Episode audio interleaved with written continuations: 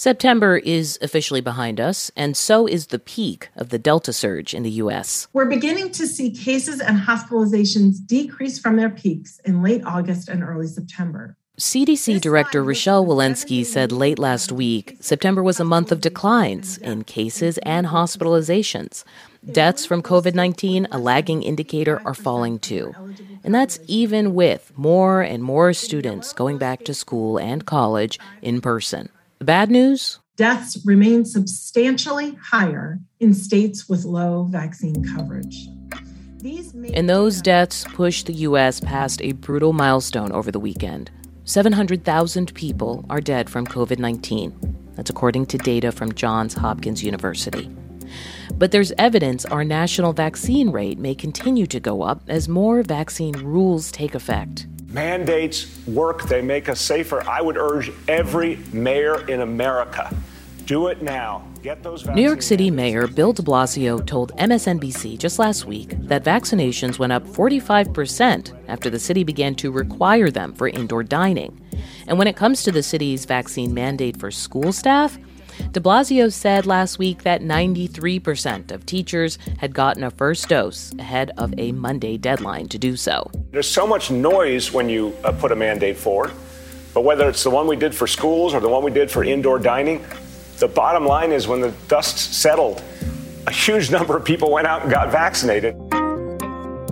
Consider this. Across the country, the number of cases from the Delta surge is falling, while the number of cities, states, and businesses with vaccine rules is on the rise.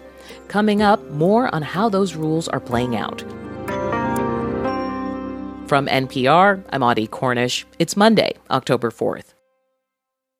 Support for this podcast and the following message come from TrackPhone Wireless, giving you control over your wireless plan. There's no contract, and unlimited talk and text smartphone plans start at just twenty dollars a month, all on America's largest and most dependable networks. Learn more at track phone dot com.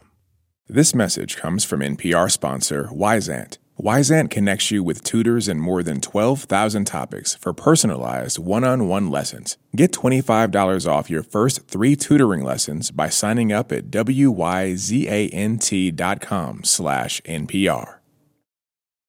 It's Consider This from N P R. Now, we should note here that just because the U S is coming out of the Delta surge does not mean the worst of the pandemic is automatically behind us. We certainly are turning the corner on this particular surge. The way to keep it down is to get people vaccinated. When you have Doctor Anthony Fauci told A B C News on Sunday there are still seventy million eligible Americans who have not gotten a vaccine yet.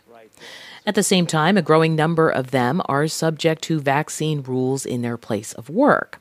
And so you may be hearing more about those rules in stories like this. What is next for Novant Health? That is the question we're asking today after one hundred seventy-five employees were fired for refusing to get the COVID nineteen vaccine. This past week, a hospital system in North Carolina was in the news after it fired employees who did not comply with its vaccine policy. The headlines were about the one hundred seventy-five people who did not get vaccinated, not about the ones who did. Currently, Novant Health has more than thirty-five thousand employees across the state. And of those thirty-five thousand? ninety-nine percent of Novant Health's employees are in compliance with the vaccine mandate. That means at Novant Health, the vaccine holdouts made up a fraction of one percent of the workforce.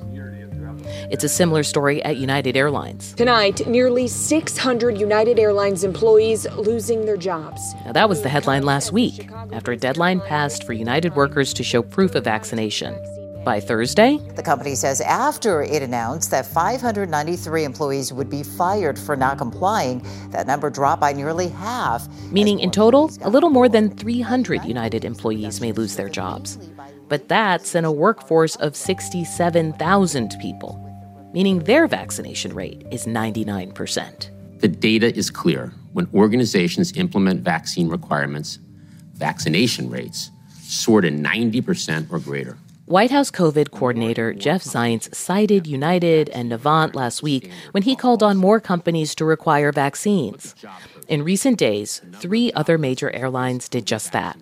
American, Alaska Airlines, and JetBlue will require their employees to be vaccinated. Two other big companies, Procter and Gamble and A T and T, also announced vaccine rules last week. And this is all happening before the Biden administration's federal vaccine rule for workers is in place, a rule that's still being written.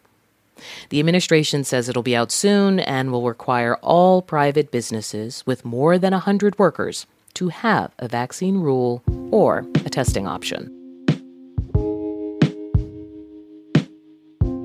Now, once that rule goes into effect, it will apply to some eighty million Americans and their workplaces. Enforcing it, well, that will be the job of a relatively small government agency, one that's not exactly flush with resources. N P R's Andrea Hsu has more. About a month ago, a question went viral on the internet. It started on Twitter and then migrated to TikTok. Would y'all report your unvaccinated coworkers for two hundred thousand dollars? That was the question. Would you report your unvaccinated coworkers for an insane amount of money? Well, here were some of the answers. I would report my coworkers for a bag of Flamin' Hot Cheetos. I would report them to get out of work five minutes early. I'd report them to get out of work two minutes early. Others said they do it for a basket of Shake Shack fries, a tangled up Slinky. I do it for free. I do it for a Starbucks gift card.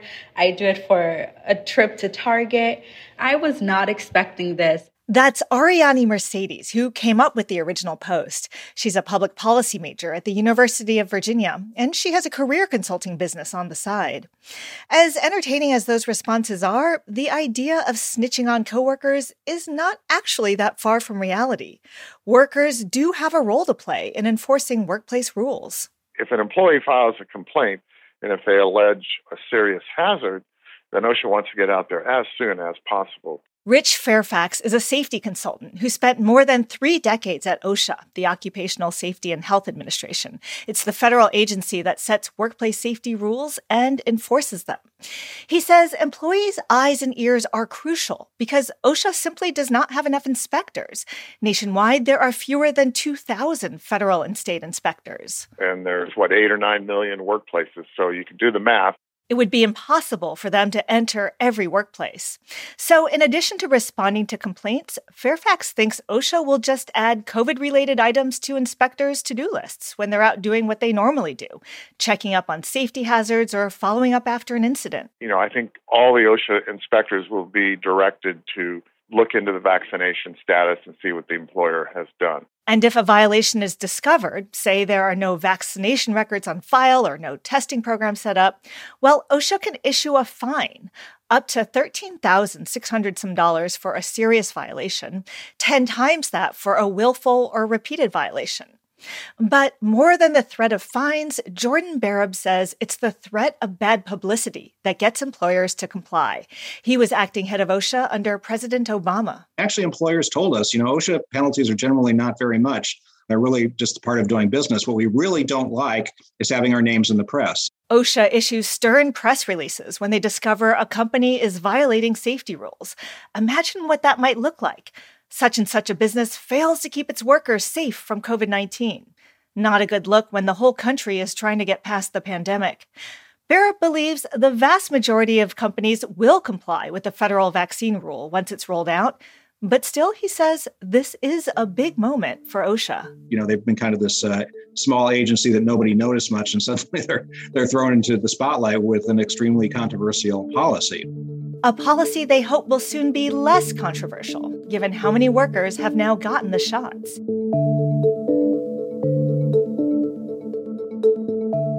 Andrea Hsu is N P R's labor and workplace correspondent. Earlier, we spoke about the relatively high vaccine rates at some very big companies, but there are workplaces where the denominator is much smaller. Reporter Katia Riddle has this story from Oregon, and that's where some rural workers say they won't comply with a state vaccine order to be vaccinated by mid-October. And if those workers leave, there are not a lot of options to replace them. Even before the pandemic, this southeastern corner of Oregon was thin on emergency services.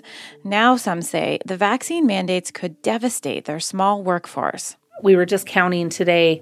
There are only like ten of us that are vaccinated. Samantha Chamberlain supervises E M T ambulance drivers. She works out of the small town of Vale. that's seventeen people that we lose.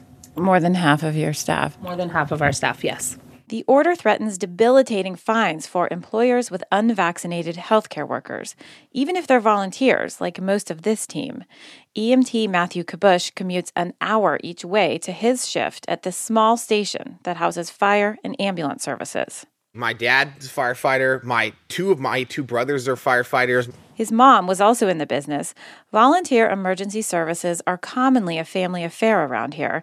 Kabush says many feel a responsibility to protect their rural community, and thousands of people who live and pass through here are dependent on them to cover a lot of ground, twenty-five hundred square miles. And down there at the seventy-eight junction, that's ninety? Almost one hundred road miles? Kabush and Chamberlain, who are both vaccinated, look together at a map of their territory. Um, actually, yeah, I think you pretty... the off-road curves. With truck drivers traveling through regularly over icy stretches, E M Ts here like Chamberlain have responded to some horrific accidents.